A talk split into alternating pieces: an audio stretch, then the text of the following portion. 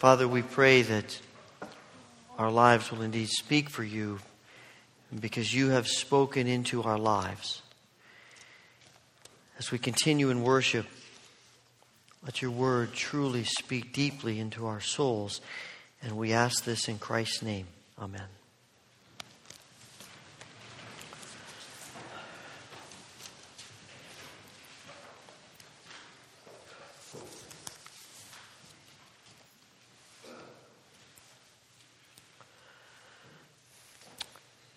Do you ever feel that sometimes the the issues of, of our world and of life are so overwhelming? Eh, you just want to shrug your shoulders and say, What can we possibly do about this? You see the pain and the heartache in so many people, so many countries of the world, so many places, and, and you want to do something, you want to you want to interject something into that of good. And, and, and even when we attempt to do that, it, it, it feels like just a drop of water in the ocean. Even as a, as a congregation, you know, moving beyond just us as individuals, but as a congregation, you know, we have a fair number of people here. And, and we try to do a fair number of things to, to help people, particularly in our county, the food pantry and, and uh, with our community service fund and, and uh, other ways in which we help people. And, and it's good that we do that, but, you know, when I stop and ponder it, you, you, you just think, uh, really making any difference? And when I really think through some of that stuff, I, I am tempted to get pretty discouraged. And I'm tempted to say, well, if it feels like we're not really accomplishing anything, maybe we you know, maybe we should just not worry about it. And discouragement can so easily get in underneath us.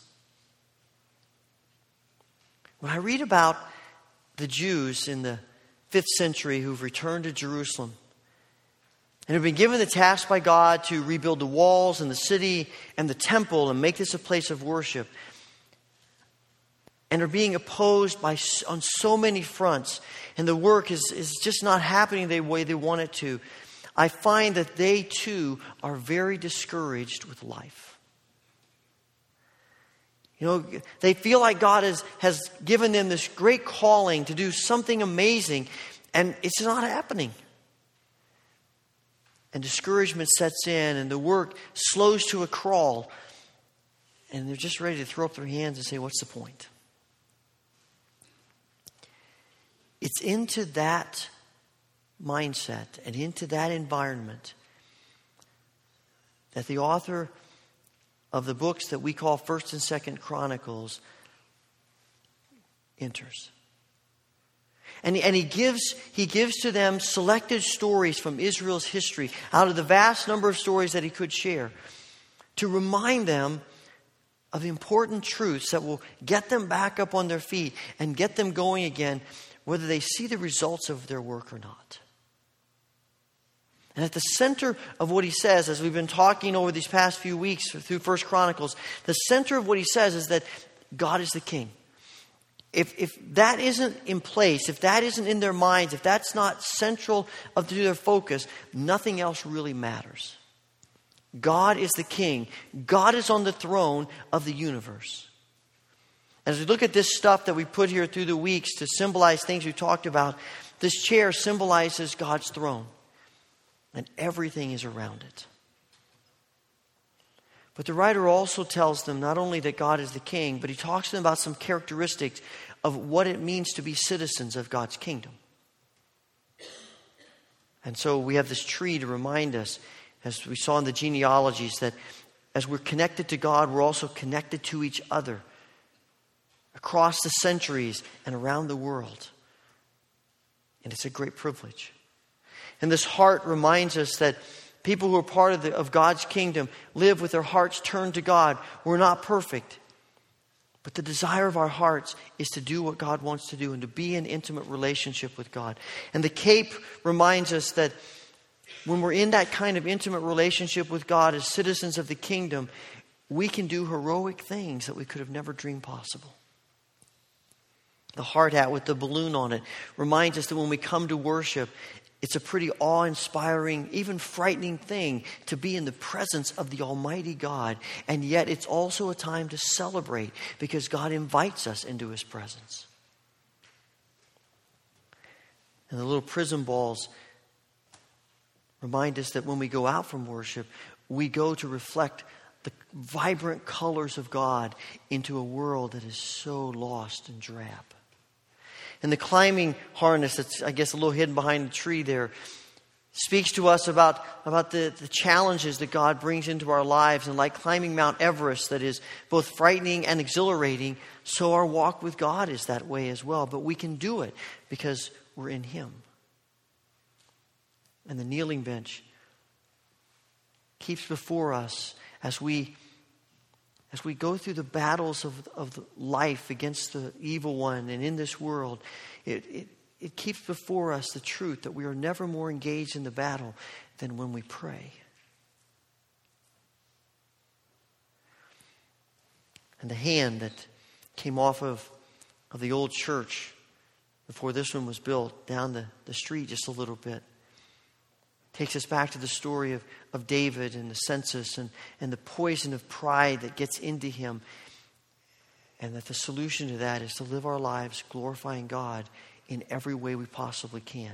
And then last week we talked about uh, using the, the movie clapboard to remind us, like the credits rolling at the end of the movie, that all of us have this amazing privilege to be a part of what God is doing in this world in service. And now, as we're coming to the, the last couple of chapters of First Chronicles, they're still talking about the temple. David is still, is still focused on building the temple. But he's, he's clearly, he clearly understands that he's not going to be the one to build it. The beginning of, of chapter 28, David, David reiterates that the Lord, the God of Israel, said, you know, even though David wanted to build it, he said, Look, you're not going to be the one because you've shed too much blood. You've shed blood. Now, that doesn't mean David did something wrong. It just simply means that David's calling was to win battles. And Solomon's calling is to build a temple. And David acknowledges that. But David is so passionate about wanting to build this temple that he realizes that he's going to do everything he can to prepare Solomon and the people to make it a reality. Because David wants to do great things for God. And one of the great things that David wants to do is to build this temple, but he's not going to be able to build it. And so, what he does instead is to leave a legacy so that the people coming behind him will have something to build with. And as citizens of God's kingdom, we are building legacies that other people coming behind us are going to build their lives on. We're going to influence other people. Other people are going to, are going to follow us in some way or another. And the question is, what kind of legacy are we leaving? Are we leaving a legacy that's inspiring people to do great things for God? Or are we leaving a legacy of trying to just live our lives with our heads just above water because that's all we feel like we can do? I'm convinced God is calling us to something more than just keeping our heads above water. There are times where that's what you do. Circumstances make that the case. But when you look at the, the longevity of life, are, you, are we attempting individually and corporately any great things for God that are beyond us, that are out there that we simply cannot do on our own?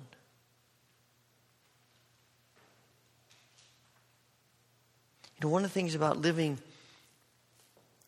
living in a way of, of leaving a legacy is that every decision you make, you're always thinking, how is this going to affect the people who are coming behind me? So you can't do great things for God and live selfishly. It, it just doesn't work. It, it's, they're incompatible. Because when we live selfishly, we don't do great things for God. We're just thinking about what can I get for myself. We're not going to take risks if our lives are, are centered on, on selfishness of ourselves. Only when we begin to see things from God's perspective and are willing to work outside of ourselves will we attempt any great things for God. And so we're asking as we make this choice, how will this choice affect people who come after me? How will this decision be, be viewed by people who come later? Is that going to lead them toward God or away from Him? I don't know exactly what the legacy will be for us as individuals and for us corporately. But I am convinced that God wants us to, to attempt great things for Him. So that when people come up behind us, they will be, the, the, the image they have of what it means to be a citizen of the kingdom is to do great things for God.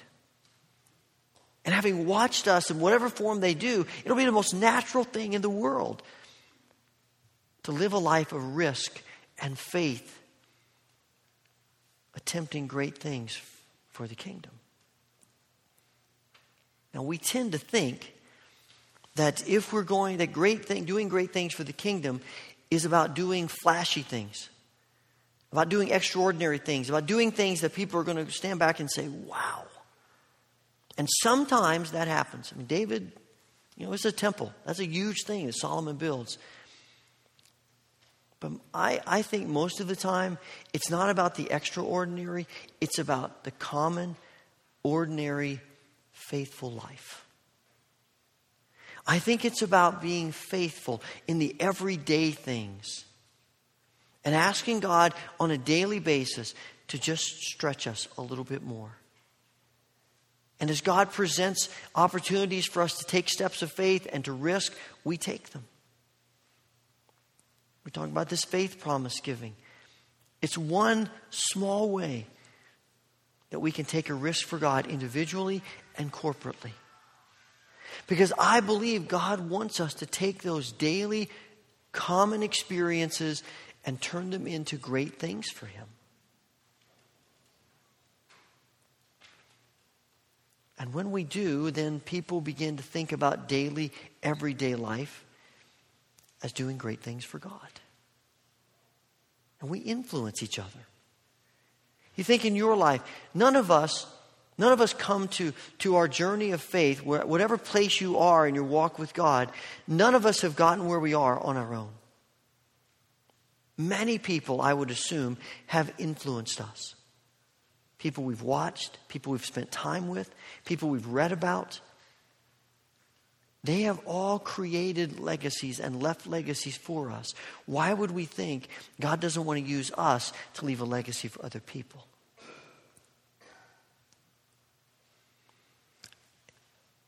And you may be thinking, well, I'm young, you know, thinking about what I'm going to leave when next generation or whomever.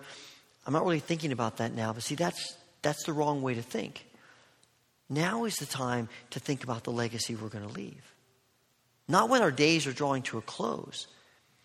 When the days are drawing to a close, we're just wrapping up the legacy that we've created. When I read the, these passages and to see how much David amasses and the fortune he has from the spoils of war, David doesn't, doesn't amass that fortune so he can sit back and say, Look how much I have. He amasses the fortune so he can leave it for Solomon and the people to build this great thing for God. See, everything that we do for the kingdom of God, everything we do in, in terms of the legacy that we want to leave, is about doing things that connect people with God. We think about what is the temple? Temple is the, is the representation of the dwelling place of God. And as you read through the scriptures, you, you see the temple described as a place where people connect with God. It's a house of prayer. It's a place where people experience the presence of God and worship God. It's all about connecting people to God. And the great things we do that leave a great legacy will always be about connecting people to God. So as you think about the decisions you're making and, and the kind of steps you're taking and the, the risks that are part of your life, what's it going to leave people? What's it going to tell them about what it means to be in relationship with God? And the legacy we leave might not be about the next generation. It might be about the person who lives in the, in the room next door. It might be about our children, our own children, the children of this congregation. It might be about, about academy students or, or college students who are here for a brief time and then go out, and hopefully we're, we're investing something of ourselves in them. It could be anybody who might be watching us about what it means to be a citizen of the kingdom. Ultimately, doing great things for God that leaves a great legacy for God is really about simply trusting the power of our great God. David tells us in this passage again and again it's about what God can do, not about what we can do. Before David ever hands the plans to Solomon, he says in verse 8, I charge you in the sight of Israel, the assembly of the Lord, in the hearing of our God, be careful to follow all the commands of the Lord your God, that you may possess this good land and pass it on as an inheritance to your descendants forever. Make sure you're connected to God. Make sure your trust, your steps of faith are in God, not in yourself. If we think we're going to do great things in our own power, we are going to fail miserably. It's only in the power of God that great things will ever happen. Sometimes we think about leaving a legacy and, and doing great things as, as well, I, I guess I have to be perfect. If you are, let me know because I want to make sure I'm following you. It's not about perfection, it's about faithfulness. David's not perfect. The chronicler tells us, chronicler tells us earlier, chapter 16, about how David, you know, David ignores the, the command of God about how to move the ark, and some bad stuff takes place. Chapter 21, David uh, gets prideful in his heart, and so calls for this census, and 20, 70,000 people die. And he doesn't even mention the story of, of Bathsheba. He hints at it in, in chapter 20 as that passage begins the exact same way as 2 Samuel 11 begins when it tells the story. David's not perfect. And yet God says he is a man after my own heart. Because the desire of David's heart is to take steps of faith, to risk for God, to do great things for the King. And God is pleased even when we fail sometimes. I was trying to think of how to how to image this for us, and I was thinking back to um, when I was in grade school and early years of high school. Uh, PE class was typically my favorite. It was the one class I usually got a decent grade in.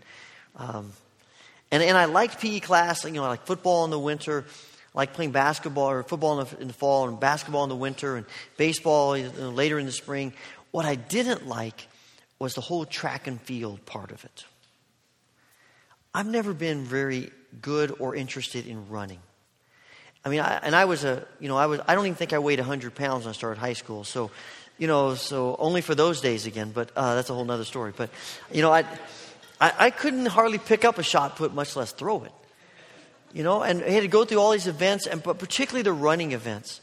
I was slow, and and I didn't like it. And we had to run, you know, the mile, and I was always the last person coming in.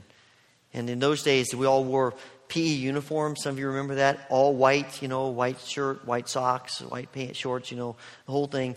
And this little white speck running around the track while everybody else is standing there waiting for me to finish.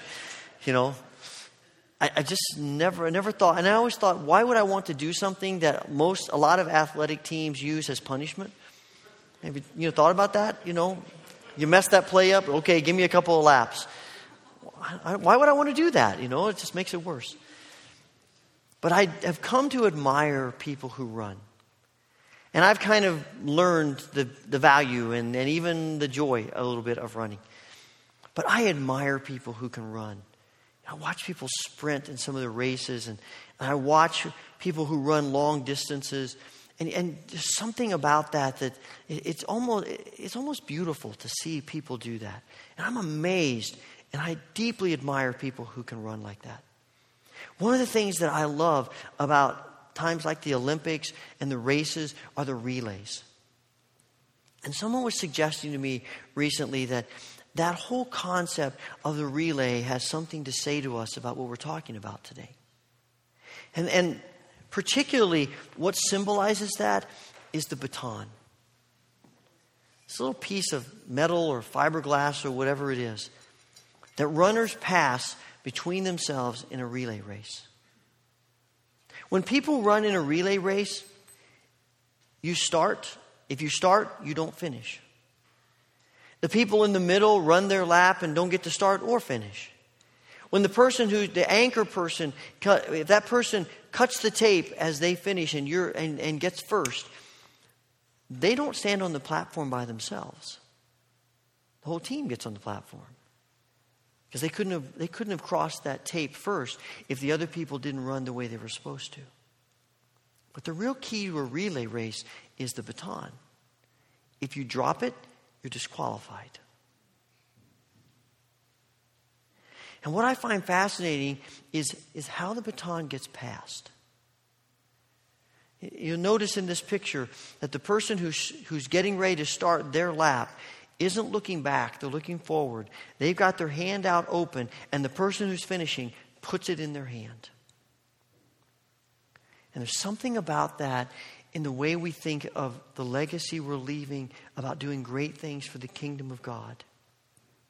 As individuals and as a community of faith, what are we putting into the hands of the other of people who are getting ready to run their race?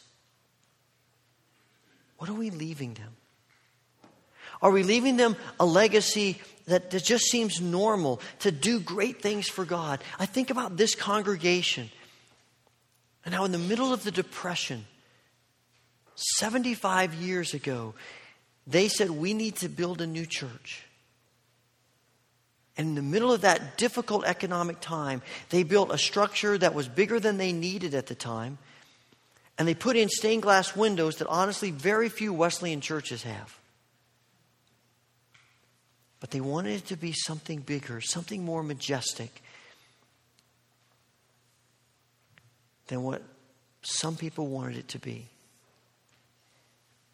And when they put that put this building up, probably not all that many people outside of this area paid that much attention. In the scope of the events of the world, it's not that big of a deal.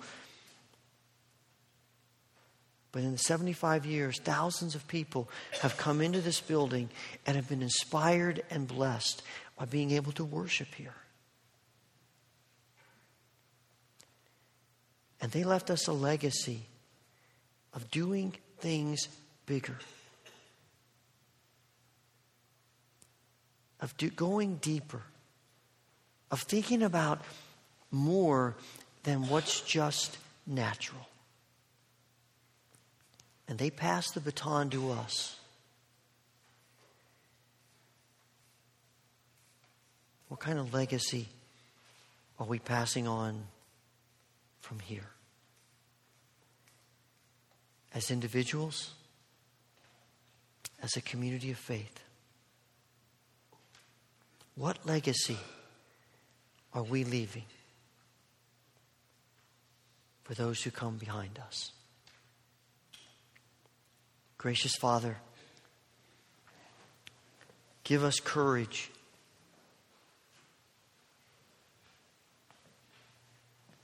and give us faith in you to risk to do great things for you.